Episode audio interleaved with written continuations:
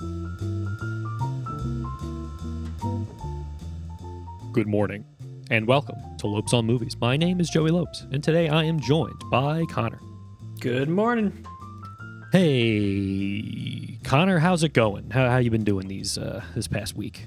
Pretty good. I wasn't on the, the last week's show, but I was inspired to watch Smiling Friends after you guys uh, uh, broke it down, and I thought it was amazing.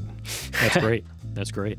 Yeah, Smiling Friends is a uh, it's a nice little gem, you know, that's just out there waiting to be discovered by people. So I would uh, highly recommend if you're into sort of offbeat animation type stuff to you know go to AdultSwim.com and log in with your cable provider to watch yourself some Smiling Friends. I think you'll uh, you'll get a kick out of it, like we uh, we talked about last week. But but yeah, you know it's uh, it's pretty exciting. Definitely a good show. But today uh, we we got some some other things to talk about. And the unfortunate thing is that the other things that we're going to talk about, other than I guess excluding one thing, aren't really new release movies because there, frankly, hasn't been that much to see. Uh, at least not not that much that I've I've judged worthy of of going out to the theater for. I don't know if you feel the same. I completely agree. It, it I I have like the AMC A list membership thing where Mhm. you go go to the unlimited showings or whatever, Mhm. and it's it's really like all right, well. Do we really want to see the 355? I mean, is it really worth the walk? yeah. it costs us nothing and then it's like do i really want to see uh, you know and, and name your january movie you yeah, know yeah, like exactly. it's uh eh, you know and do i really Yeah, want to see spider-man and the answer is no Yeah, yeah, of course. Uh, So the, the interesting thing is like usually it's around this time that you would start getting some of the the movies that were released last year in limited release to start opening more wide as the Oscars start to to come up. But uh, we haven't really gotten that yet. I'm guessing that like that'll that'll start to happen maybe more in February when we get like much closer to Oscar season when the nominations are starting to come out and stuff. you know But, what uh, too there- i think yeah, there are I still movies part of it. Yeah there, i mean there, there's there's a bunch that i heard that have a lot of acclaim there's that there's that japanese movie drive my car that i haven't seen yet Yeah, that I- that's that what I I, wanted to bring that definitely up. That that's Yeah. like the one that I've heard the most kind of interesting buzz around lately. Uh, you know, it's like it's like a three hour long movie or something like that, uh-huh which is uh, you know, if you're a good filmmaker and uh, you know, I'm willing to give you three hours of my time. yeah and of yeah, I've heard I've heard nothing but uh, very interesting things about this movie. It, I think it won like some Critics Association reward, award for uh, best movie of the year. I don't remember, but I thought that was interesting. I, I- guess it, I, would say it's like relatively little known outside of like film circles. Um, but you know, with with all the buzz it's been getting, I wouldn't be surprised if it starts to if if, they consider releasing it more wide at some point. Uh, Yeah. just because just because of that. I think th- I think they will. I mean, at least I'll be able to see it in Well, yeah, my area. of course you'll be able New to see it in New yeah. York. Yeah, obviously. of course. But the, the thing that's I was wondering, I wanted to ask you this, like, because we I think we recorded a show and just forgot to mention it. The I feel like movies usually get a little more hype around this time of year because, or a little bit before that, because of the Golden Globes, and the, now the Golden Globes Oh, are basically yeah. dead. Yeah, you know? that was so interesting. I, I completely forgot about that. Like the Golden Globes happened, you know, like that's They- the, oh, I think they the funny thing. Like they happened, but I, I think nobody nobody even knows that they happened because it was basically Right. just a couple of Twitter posts. Like there was no Yeah. broadcast. There was there was nothing. It was just uh, yeah, it's just bizarre. I mean, I, I think it's partially because the Hollywood Foreign Press Association has gotten some really bad publicity over the past like year or so. I, I don't remember the specifics, but it's not great. So I think Yeah. they maybe just wanted to lay low, like for. well, I uh, think it, it also part of it was that that all the major stars have just kind of and studios, I think, just said we're not going to even recognize this or Yeah. acknowledge it. So when you do that, you can't have an award show when there's no people to give the awards to. so Yeah. it turned. It was like mean, a. like, they did still have it. It was just like it. I think the only the, the appeal of the Golden Globes is that it was kind of a, a spectacle in a- in a way. Like right. the, the awards themselves, like nobody really cared that much about who won or, or lost at the Golden Globes, but it was still like you know a event to see a bunch of celebrities and you know whatever like that. That's why people would watch it. But yeah, without that, it's like the awards don't matter. Like no one's even going to pay attention. I, I'm going to bet that most people don't even know it happened because it's Oh, just, I'm, like I'm sure like completely, people. I, I bet you there's some people out there that are like, like waiting for it to happen for like the fiasco that it'll that it'll be. Yeah, right. And they're probably like, you know, it's it's a little late, and getting late in the year, right? And they push the Golden Yeah. Globes back, but no, they they just came and went, and no Yep. one cared. And if Very anyone, and it was really kind of interesting. Like some of the winners who who who for the Golden Globes would have to like make a post like that they're that they acknowledge winning but don't recognize the win or it was a, it was a Yeah, really yeah. strange thing. Yeah. Well, what a, what a weird time we're living in. oh boy. But yeah, I mean, I guess like the Golden Globes always felt like, you know, the the big thing that people tended to watch before the Oscars. Uh at least in terms of like kind of movie, you know, media culture. It was the, it was the big awards show prior to the Oscars and then the Oscars would be like, you know, the the real one, you know, quote unquote real. But now without the Golden Globes, it feels like that that lead up is uh you know it's not there. So it, it, it's a very strange awards season right now. It feels like nobody cares. Actually this is true of the the grammys too. Apparently like viewership of the grammys is like down some absurd percentage um for for the last time that was broadcast. And like i think it got delayed like really really long this year so like all, these awards shows every single one of them is is really struggling right now for uh I, I guess a variety of reasons. I mean the pandemic is one of them but like I, I think people in general are just kind of like not paying attention, you know, which uh, I, I don't think is great for, you know, we always like joke about the Oscars and like award shows being kind of garbage and being kind of like, you know, just, just a, I don't want to say popularity contest, but it's very much the, the industry insider awards. And sometimes the people that are in the academy are not going to like necessarily pick the best movies. There's you know pick the Oscar bait or or Mhm. whatever you want to say. Like we we always joke about that, but at the same time, like the Oscars for the past like decade have been the only place where movies outside of like the mainstream Disney blockbusters have gotten any exposure at all. So like we, we kind of need that. I feel Yeah, we like do. for uh for the movie industry to continue thriving with uh with actual art films that that Yeah, and last year last year was weak just because it was a lot of things didn't come out or the, on the regular schedule and everything in terms of like the top movies. But before that, with you know, it- I think you know that was Parasite's year, right? That was Right. that was Yeah, a that good was year great. and it, rec- it Oh, recognized 2019's movies. th- Yeah, 2019's Oscars was like the best Oscars that you could ever imagine for Yeah. you know in the modern era. You know, like a foreign film wins. You know, Bong Joon Ho's Best Director speech was incredibly like just it, it just warmed my my heart to yeah, to, you, you had know. yeah you had just like a great collection of just in, of amazing filmmakers who were It- all yeah, in was great. mix. You know, it was so good, and then then bam, you know, the pandemic happens, and now it feels like nobody even cares about movies at all. it's oh man, what a It's what so a bummer! All that all that momentum just completely dashed. But it's not even that no one cares about yeah. movies. It's like no one cares about like the stars in the movies either. Like I, it's yeah, always yeah. been building to that, but now it's like no one cares at all. Like Yeah, at, just like, a- not even a little bit. a general sense of kind of just lethargy surrounding all of this, all, all of media right now, whether it's music or movies and TV, like everything just kind of feels like people are losing enthusiasm for, for any of it. It's very but you know what does well is the IPs.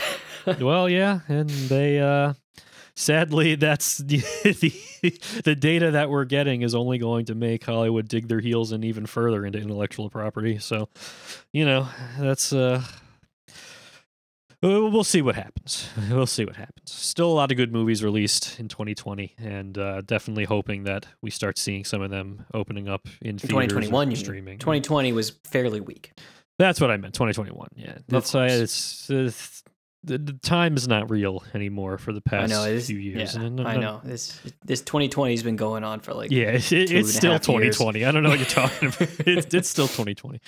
Uh, well, anyway, Connor, I know that you did you you did use your AMC uh, you know pass to see one movie out of obligation. Um, so what uh what what film was that? I saw Scream. I, it Wow. this is just, it, it's called Scream. It doesn't have like a, you know, it, you know, do, it- do you actually Scream. know like what what how, what number Scream movie this is technically? There's been a lot of these things. Uh, Eight? Is it Scream eight? Eight. That's that's a big number. If that if It it's, might be it's Scream eight. Scream eight, that's nuts. It might be Scream eight. Yeah, I No, don't really may- know maybe that much about not. Scream. The, I the I could be wrong about that. It may be it might be less than that. But the point it's is okay. the movie made like a point of of like, I think uh, maybe I'm thinking 8 because there's even a part in the movie where they're talking about like an eighth film in like a slasher movie genre series. So Okay. like, so okay. How would I describe the Scream movie? Well, I mean, people must be familiar with Scream. It's a movie from I guess they came out in the eight nineties, right? It yeah, it's, it's a, '90s movie, I think. Yeah, it, it's I know nothing about it except that Matthew Lillard is in it. That's which is a weird in- thing to know. he was in one of them. yeah, Yeah. so it it's about like a this this weird town called Woodsboro Woodsboro who in this town there was this murderer who wore this like ghost mask and would start killing people in the high school and there Hmm. would be some like mystery like who done it kind of thing Right. and then over every so often a new copycat killer will emerge in this town and will Right. do some other kind of mischief and then it's a it's a goofy who done it kind of thing and there's always this uh this cast with uh you know the the usuals who I guess show up along with a bunch Mhm. other of other ones uh, Sidney Prescott you know who's Neve Campbell and then She has a gun. uh, J- yes, that's in the trailer. Uh, David Arquette has been in all of them. He's in this one too, and of course Courteney Cox, who is right. famous Yeah, I think she, she was in a recent one. Yeah. yeah. Well, she's Or in I say one too. recent, but like maybe like ten years ago, I think was the the last Scream movie that I remember hearing Yeah. about, which I think Right, Courteney right. Cox So- was. Yeah, so they've they've been doing these things forever, and uh, so this one is it, how do you? Hmm. It's not it, it. It's very similar to that new Matrix movie they made, which I don't know if you uh, know anything about that that it, Matrix yeah, movie. uh, Matrix. my understanding is that it's very very meta. yes, Um, it's extremely I meta, and it. It's yeah, the interesting Scream that I- I- series has been meta Yep. for a while, if I'm, if I'm remembering correctly. I think Yeah, the first is- one was very yeah. much like po- poking fun at like genre tropes and stuff. But maybe this is this one like more so. You're saying? Right. Yeah. So then not only is it poking fun at this the, like genre tropes, it's more poking at just the industry in general, which is similar to Right. that Matrix movie. Which so it's Right, very yeah. aware of like the soft reboot kind of thing that uh, Okay, that I've been okay. talking about uh, for forever. Which is basically you take a movie. Like you make it similar to the original, but not too similar. You have some of the cast, but not all the cast, and you have like Yeah, a new yeah, yeah. a new like uh, group that interacts with the old cast, and it's kind of like a passing of the torch thing. But you do it in such a way that a new audience can come to it. Uh, so it it's commenting on that throughout the film, and even Okay. like pokes a joke at like, oh, there's a new, you know, whatever slasher movie it was called, like I don't know, Stab 'em. It might be called Stab. There's a new Stab Okay. Eight out, and Stab Eight doesn't have any of the kind of things that have to do with the original. It's like it it's uh, it's ruining the legacy of the originals. Like it, like uh, it's just commenting on like the way fan culture is and yeah, stuff. sure. So this movie's extremely aware of that kind of stuff. So in that aspect, I found it somewhat interesting. Uh,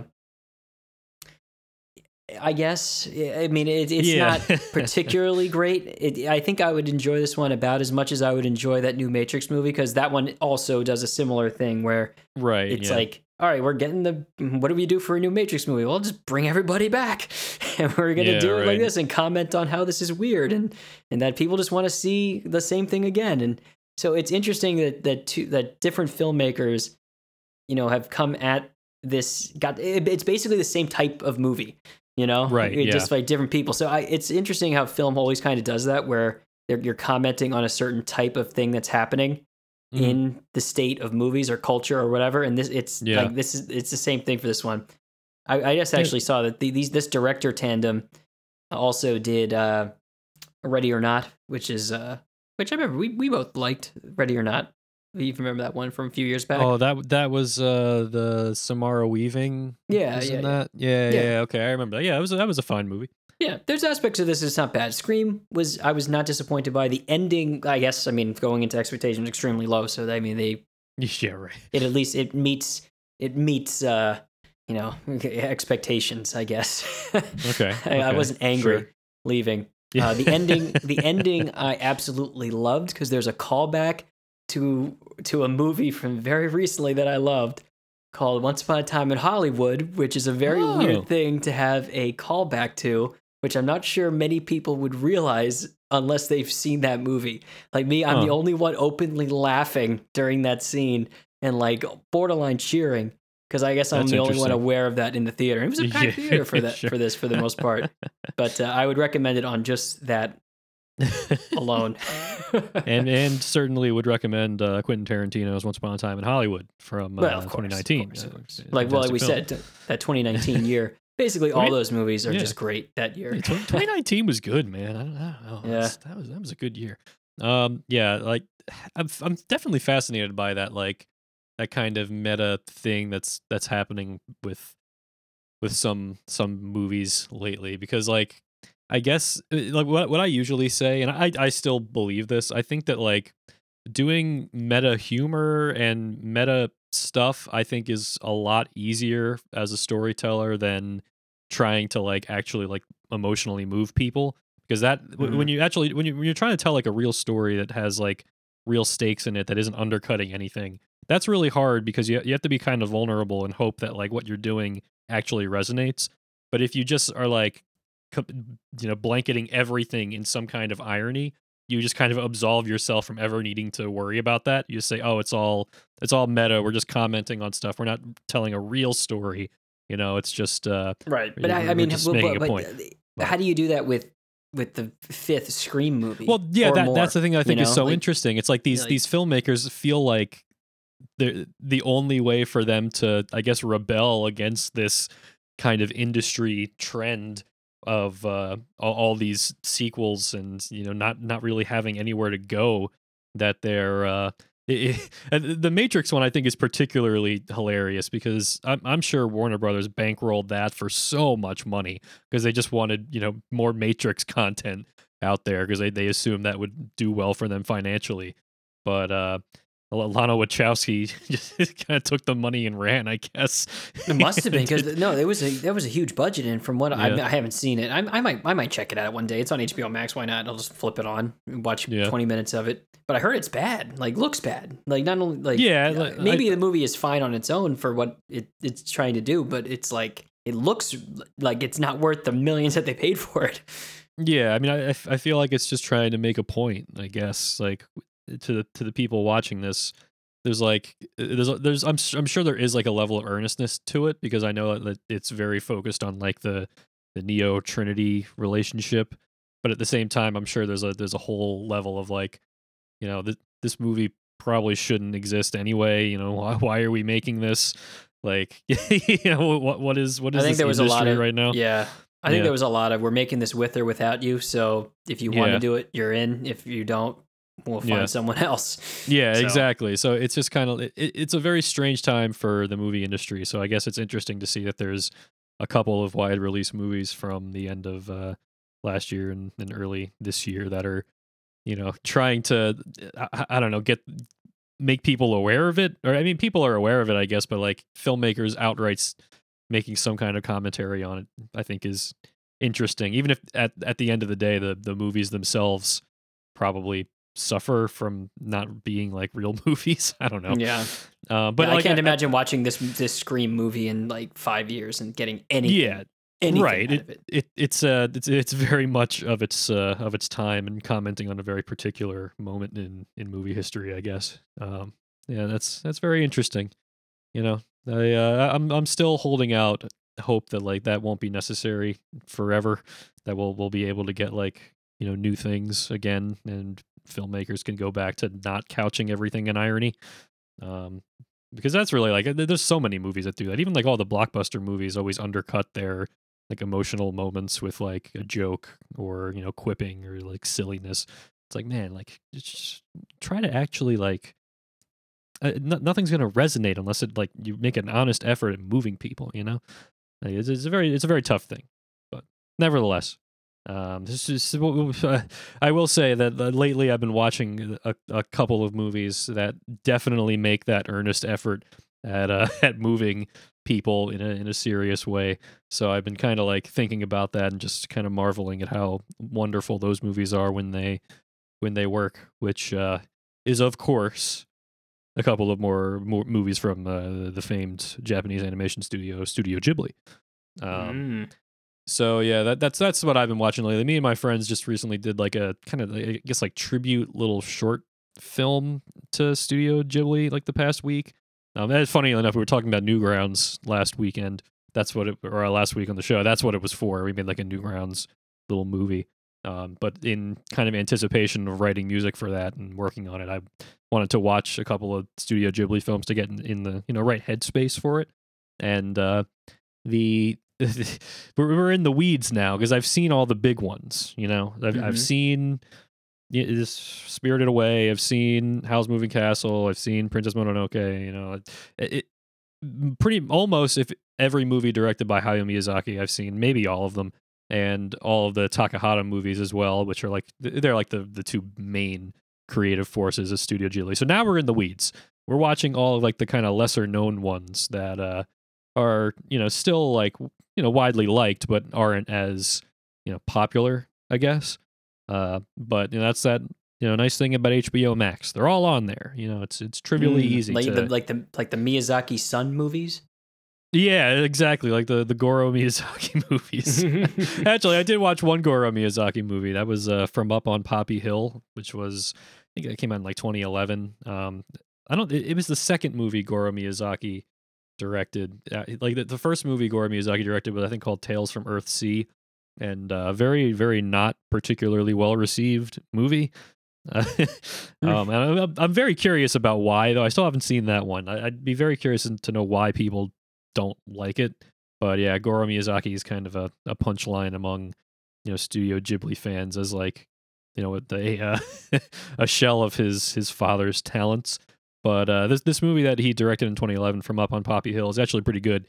Um, it's a uh, you know, it's a simple little uh, I guess you could call it like a love story. It's set in like this kind of post World War II backdrop in Japan, um, and it's about the, these two high school kids who have a connection while uh, there's one one of them is like part of like a high school club that or all the clubs in the high school operate out of this like kind of dilapidated old building that like the city wants to tear down, but they want to keep the building, so they like renovate it and everything and try to get it like you know so the city won't tear it down. And then along the way, there's like this kind of like budding romance between these two characters. Um, and yeah, it's it's very pleasant, very uh, you know, solid little little coming of age type sort of movie. Um, definitely like probably minor Ghibli, but it's it's a good little story, and I I like the setting a lot. Like I think that's a a very particular kind of period in history, and the uh, it, it's very much dealing with the sort of like the post-war effects on families and how that like completely shook up a lot of family dynamics. Where like you know you'd have just fathers who ended up lost at sea, and uh, you know people kids who would be abandoned and you know that other families would take them in and everything so it just creates this like very interesting kind of messy dynamic with all these these characters um and it's not a uh, setting that you see that often. The only other like setting I can think of that's like similar in a Ghibli movie would be Grave of the Fireflies, which is a very different movie, a very a much more hmm. harrowing movie. Um, but uh, yeah, it's good. I liked it. It was it was perfectly fine. The uh, I watched two other ones though. There was uh, I watched when Marnie was there, which was 2017. I believe that was when it came out. It was talked about as like potentially being the last Studio Ghibli movie because it, I guess like they they were pretty much closing up shop after after then. I think that both uh, Miyazaki and Takahata had turned in their you know quote unquote last movies which mm. were uh, The Wind Rises and uh, The Tale of the Princess Kaguya, both of which are, are phenomenal movies. But when Marnie was there, was was like the last production. It was by a, a different director um, at the at the studio, and yeah, this this movie was fine. I think a lot of people really really hate the ending because it's a little bit too neat.